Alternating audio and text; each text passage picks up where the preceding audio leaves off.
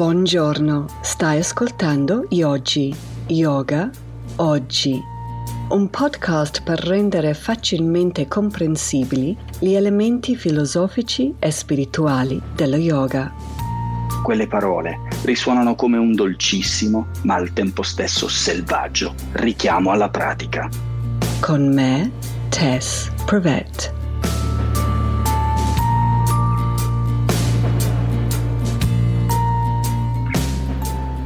Come ho spiegato in episodio 7, quando ho parlato dei muratori bergamaschi, prendendo questo nuovo spazio per il nostro centro yoga è stata veramente un'impresa perché è un posto molto grande e era un, un scantinato.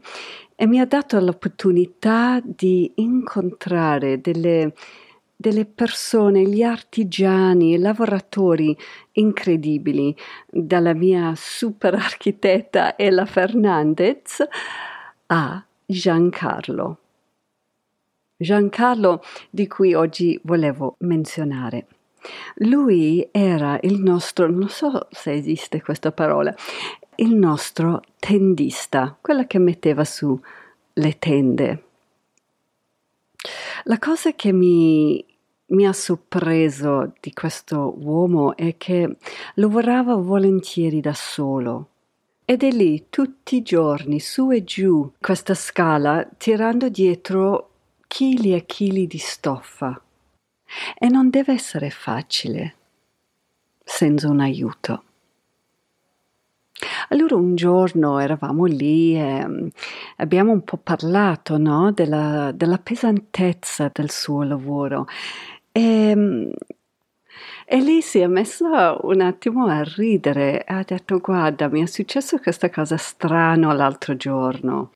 Mi racconta che dopo un giorno di lavoro pesantissimo, iniziando tipo alle 6 di mattina, mi sa che era un, in un teatro tipo, trainando chili e chili di velluto su e giù di questa scala, Arriva a casa distrutto. Appena prima della cena si siede per mangiare, tira sulla forchetta e shuit, vola, vola via dalla sua mano. E mi ha detto era perché non ero più abituato alla leggerezza. È come dire che mm, non era abituato a calibrare la forza dopo aver lavorato al suo massimo per tutto l'arco della giornata. E questa cosa mi ha fatto pensare un po' a me stesso perché ho l'abitudine di lavorare sempre al mio massimo. Mio marito mi prende in giro perché dice che io parto sempre in quarta, ma è peggio perché spesso io rimango in quarta. Allora, l'altro giorno un tipo è entrato nel nostro centro yoga per chiedere informazioni di Tai Chi ed era un tipo molto, mm, possiamo dire, agitato, rajasico se vuoi. E um, lui stesso ci ha detto, guarda, io sono molto stressato. Sono così teso che nel mio tempo libero vado a fare spinning per scaricare, no? Un po'. Allora lì Valerio ha detto, guarda, con tutto il rispetto, secondo me quando abbiamo questo sforzo eccessivo durante il giorno, quello che ci vuole dopo non è più sforzo, ma equilibrio. E questo mi è piaciuto tantissimo.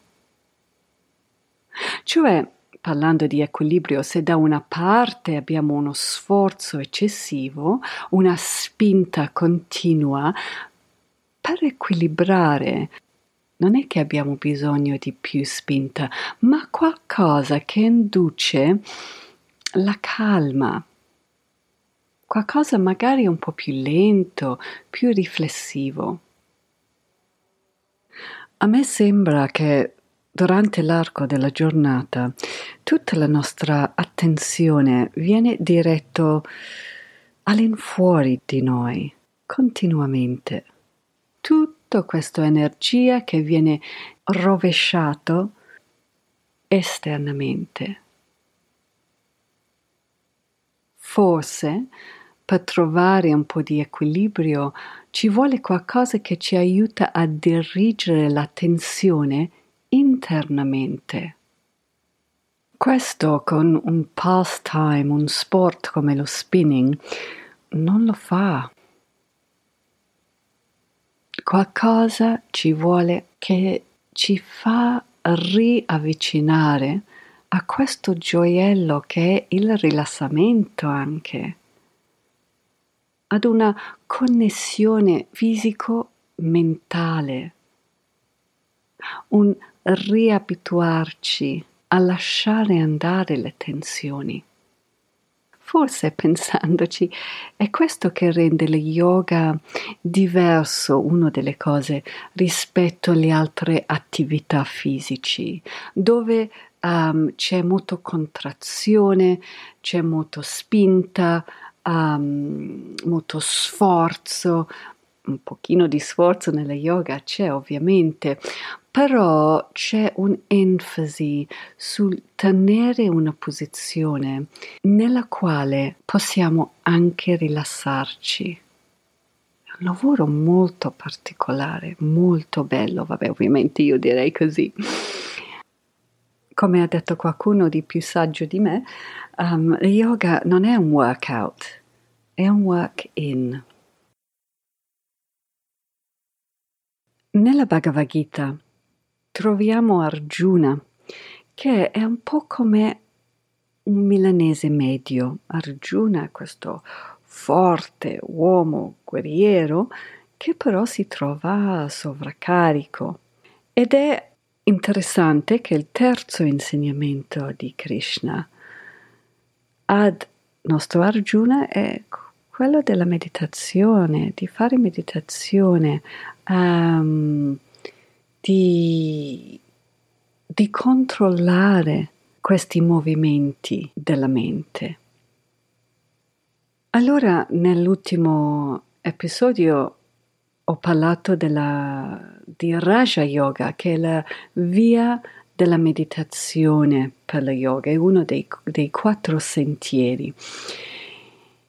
E nonostante che Arjuna è un guerriero, perciò è ben abituato a essere in mezzo alla mischia um, in situazioni di continua emergenza, Krishna dice che la meditazione è un ottimo strumento per equilibrare. E qui si potrebbe dire va bene, ok, ma che tipo di meditazione bisognerebbe fare? Allora ci sono tantissimi diversi tipi. Io in questi ultimi mm, vent'anni avrò provato quasi tutti, cioè da trans- Transcendental Meditation, Zen, Vipassana slash Mindfulness, uh, Meta e poi la meditazione yogica, di cui non so come mai non si sente parlare molto. È come se la meditazione buddista abbia messo il piede nella porta molto prima in Occidente rispetto alla meditazione yogica e così è molto popolare qua che è una cosa meravigliosa, eh? assolutamente trovo, trovo stupendo. È anche vero che è molto diverso. Io personalmente mi piace di più questo yogico. Come sono questi diversi tipi di meditazione? Allora, fondamentalmente possiamo classificare le, i diversi tipi di meditazioni in due tipi. C'è questo open awareness che um, vuol dire una mm, consapevolezza aperta e poi l'altro tipo è closed focused attention, cioè una um, consapevolezza chiusa e focalizzato. E per farvi capire la differenza tra questi due, volevo raccontarvi proprio una storia del mio protagonista preferita, cioè Arjuna della Bhagavad Gita. Sinceramente non so bene da dove arriva questa storia, potrebbe essere sia possibile la Bhagavad Purana, se no comunque la Mahabharata, secondo me è più, molto più probabile. E la storia è questo, che Arjuna aveva, quando era un teenager, quando era giovane, un insegnante, un guru che si chiamava Drona. E un giorno Drona ha portato Arjuna e il suo cugino a fare la caccia, perché ovviamente per un arciere, Arjuna era poi diventato il più famoso arciere e guerriero di, di India, la caccia è un training super utile. Vanno nella foresta e a un certo punto si fermano questi due teenager con il loro maestro sotto un grandissimo albero. Drona guarda su e indica con il dito un uccello che sta nei rami più in alto e con voce bassa dice al cugino di Arjuna Guarda lì su, cos'è che vedi? Ah sì, vedo un uccello. Bene, cos'altro vedi? Beh, uh, vedo le foglie. Bene, cos'altro? Uh, vedo il movimento delle foglie grazie al vento. Mm-hmm. E poi uh, vedo il color blu del cielo dietro le foglie. Bene, poi Drona si gira verso Arjuna e dice Arjuna, tu cosa vedi? Vedo una striscia rossa. Una striscia rossa, dice Drona. Sì, non vedi, intorno al collo dell'uccello Dice ok, vedi questa striscia rossa, molto bene, cos'altro vedi? Niente, dice Arjuna, non vedo nient'altro. Ecco, questo è fundamentally la differenza tra open awareness and closed focused attention.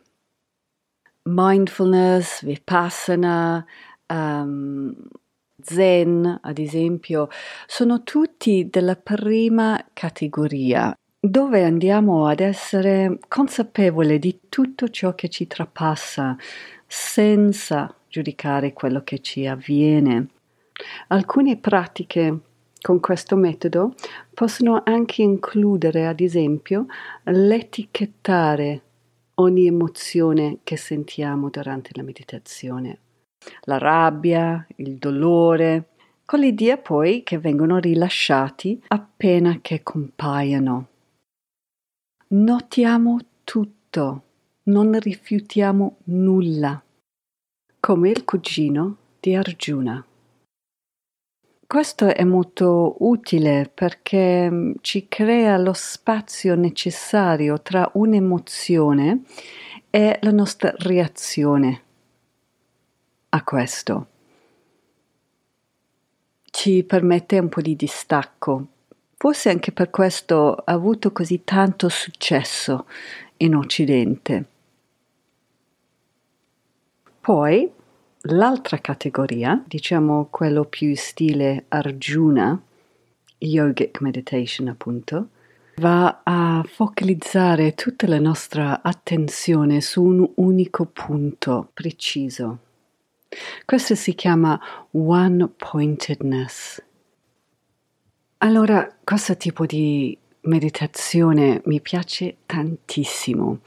Secondo me perché, perché abitando in questa società dove veniamo bombarded con informazioni di, di tutti i tipi e costantemente, che un po' mi fa sentire come se fosse su un'altalena, no? Che ondeggia violentemente tra, il, tra la distrazione da una parte e dall'altro il desiderio che spesso viene tradotto in consumerismo. Allora questa distrazione incessante è preoccupante. Nella società di oggi stiamo soffrendo di chronic distraction. E questo tipo di meditazione va proprio a raffinare l'arte della concentrazione. E io ho bisogno di questo. I vritti, i movimenti della mente, queste fluttuazioni della mente, nella meditazione yogica vengono tutti direzionati in un unico punto, verso il red stripe della situazione. Questo è Chittavritti Niroda, cioè il rallentare, acquietare i movimenti, le fluttuazioni della mente, anche se questo è uno, capitolo 1, numero 2 del Yoga Sutra di Patanjali. Andate pure a guardare, ma molto interessante anche dare un'occhiata a 3.12 poi questo parlerò magari in un altro episodio. La concentrazione mi aiuta assai perché quando sono all'infuori dal mio cuscino della meditazione, quando sto parlando con una persona, ad esempio, sono lì, non sto pensando alla spesa, alla cena e così via almeno in teoria e, e alla volte. Progress, not perfection, come si può dire. Um, ed è questo lavoro, si può dire ardua e costante e, come dici Patanjali, che va fatto ogni santo giorno, questa meditazione. Perciò la concentrazione può veramente incidere sulla qualità della nostra vita, ma questo voglio sottolineare, non è l'obiettivo di yogic meditation. È piuttosto un effetto collaterale, bellissimo, non da sottovalutare assolutamente. Ma l'obiettivo è un altro ed è molto diverso rispetto all'obiettivo della meditazione Buddhist flavored, ad esempio. Per Patanjali facciamo questa meditazione per poter renderci conto della nostra vera natura, per poterlo vivere pienamente. Capitolo 1, numero 3, per chi vuole andare a controllare. E che senso ha tutto ciò? Perché farlo? Per farci sentire complete. Questo obiettivo in sanscrito si chiama Kaivalya, che spesso purtroppo viene tradotto come aloneness, il solitudine. Uno dice, ah, eh, anche no, grazie, ma preferisco di no. E capisco perché tradotto così ha una connotazione molto negativa. Quando, come dice Bryant, in realtà è aloneness perché non abbiamo più bisogno di nulla all'infuori di noi. E qui mi viene di osare un pochino di più e dire è il massimo della maturità, paragonabile ad essere veramente adulti con tutta la sua pienezza, soddisfacimento. È come se siamo completamente autonomi. E questo potrebbe sembrare anche qui negativo, no? una specie di isolamento, dove invece Bryant is quick to point out sottolinea che la sensazione invece è uno di unification, di oneness, di sì, unificazione. E così, in uno stato di caivaglia, ci accettiamo che nessuna persona, situazione o beni può provocare una soddisfazione e una contentezza tale Caivaglia è completezza. Bellissimo. Allora questa contentezza e completezza, non lo so se siete come me, uh, l'avrete cercato sempre attraverso i piaceri della vita. Allora adesso ci troviamo ad un bivio dove abbiamo una scelta. O believe the lie e provare a riempire la vita con un piacere subito seguito da un altro, dove l'intermittenza tra uno e un altro quasi non viene più percepito. Perché appena sentiamo quel gap lo riempiamo con qualcosa di altrettanto stimolante con l'amante, il cibo, l'alcol e così via. Ma questo, per quanto temporaneamente meraviglioso, non è la liberazione. Anzi, mi viene da dire che assomiglia di più a una, schiavitù. Questa ricerca hedonistica di provocare piacere a tutti i costi risulta non in una contentezza profonda, ma in una tregua, una tregua da quel gap, perché il contenuto del gap tra un piacere e un altro è spesso tradotto come qualcosa di doloroso. I testi antichi dicono perché ogni piacere provocato è maledettamente temporaneo.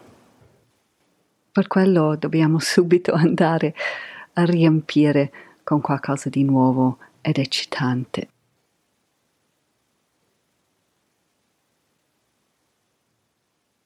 O, tornando al nostro bivio, possiamo scegliere un'altra direzione e di accettare che tutto, tutti questi piaceri eh, non, non possono mai riempirci pienamente.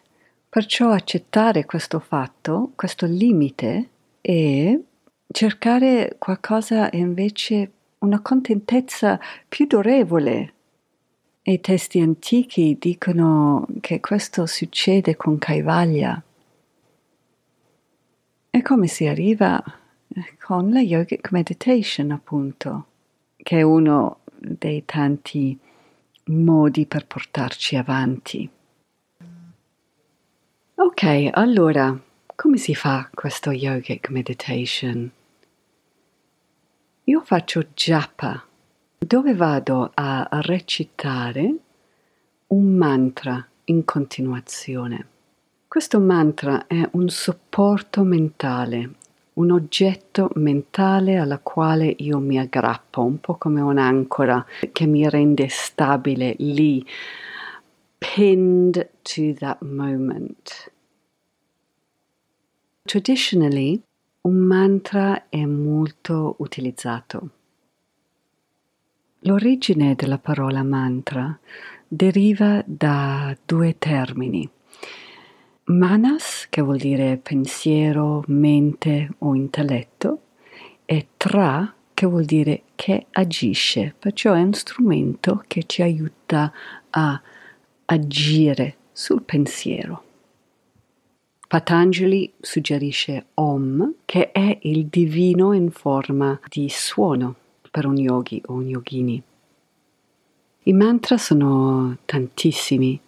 Um, io ho due che, che utilizzo e che mi piace tantissimo e il modo in cui lo faccio io in un modo leggermente cantato, ma molto leggermente. E va così. Om Namo Bhagavate Vasudevaya. Lo so, ho una voce terribile, perdonatemi. E, e continuo, continuo a riportare la mia attenzione a questo suono. Però Patanjali, che è molto diplomatic ed è molto poco dogmatico, dice che questo supporto mentale può essere qualunque cosa, perciò potrebbe essere sì il respiro, il yantra, un'immagine, um, una, un'esperienza sensoriale. L'idea è di riportare sempre la nostra attenzione lì. Allora io con il respiro ci ho provato per anni e io faccio una fatica pazzesca, invece con Japa Meditation mi viene un pochino meglio.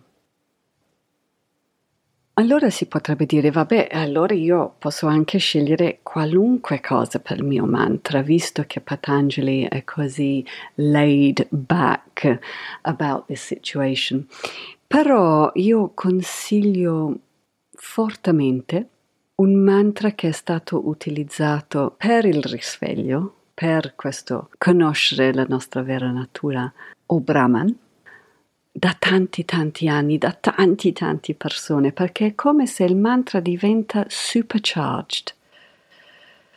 Non vuol dire che deve essere una, un mantra per forza dalla, dalla tradizione indù, può essere da qualunque tradizione, ma un mantra che è stato utilizzato da più di mille anni, da milioni di persone, è imbevuto di qualcosa di sacro, possiamo dire, super potente, che ha portato le persone al loro obiettivo, hm?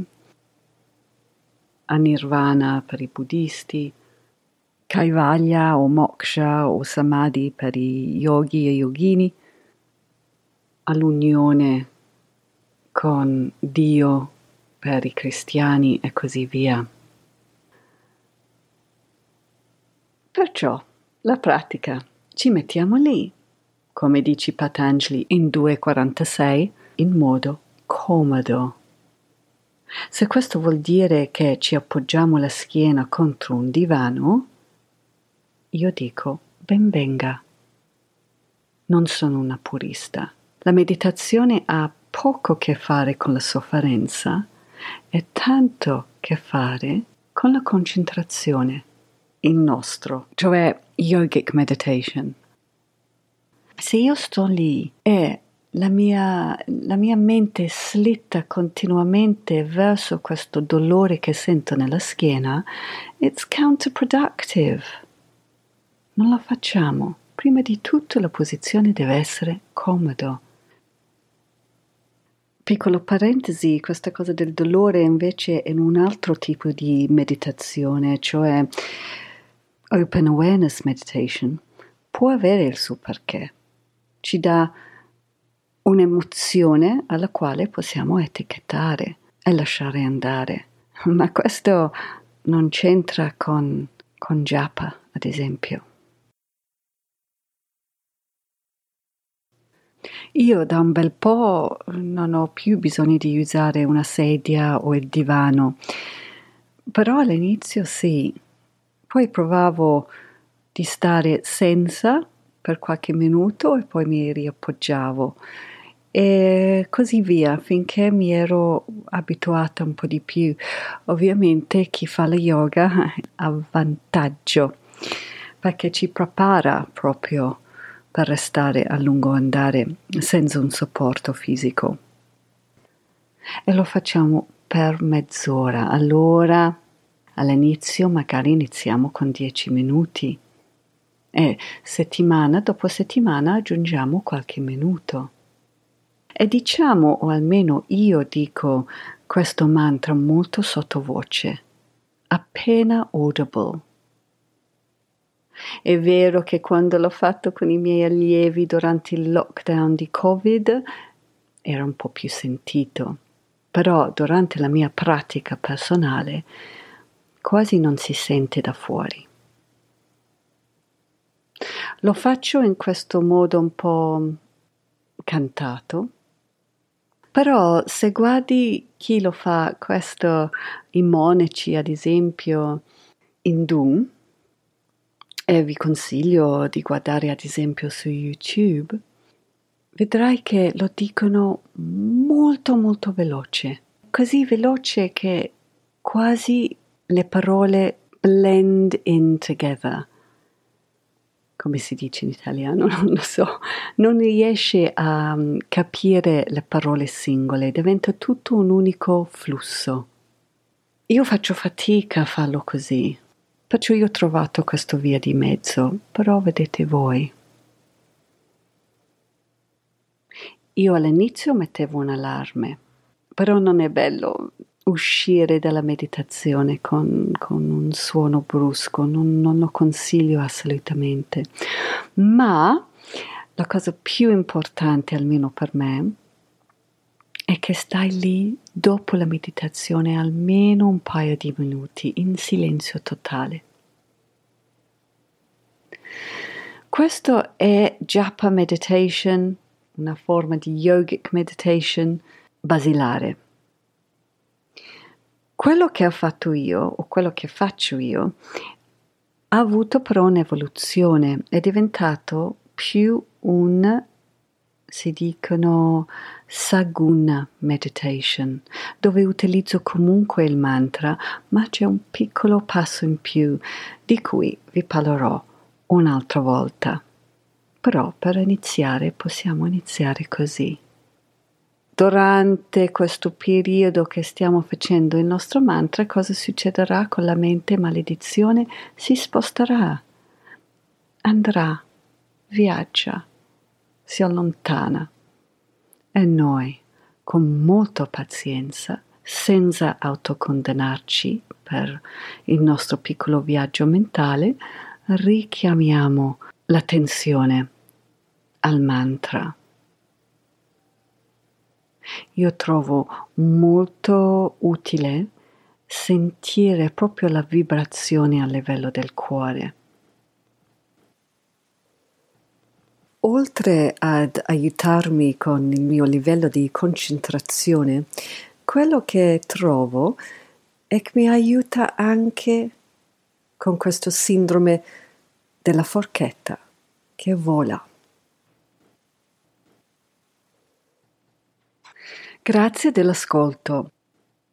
Se volete essere subscribed al mio newsletter del podcast, vi chiedo di iscrivermi a tess-lotuspocus.com, tess con due S, e um, è appena iniziato l'anno accademico nuovo eh, dove io do lezioni anche online um, in italiano, nel mio italiano terribile, e in inglese. Chi è interessato vi invito di scrivere a quel stesso email. Se vi è piaciuto questo episodio, vi chiedo gentilmente di lasciarmi un review sull'Apple Podcasts. Questo fa molto per aiutare altri a trovare questo mio offering. E poi l'altra cosa che potete fare, se vi fa piacere, è di condividere magari il link del podcast con amici sul vostro social media, eccetera. Sarei molto grata. Alla prossima! Volevo ringraziare Laura Kidd, cantautrice e produttrice discografica per la musica. Questo brano si chiama Slow Puncture. Per sentire di più vai a shemakeswar.com.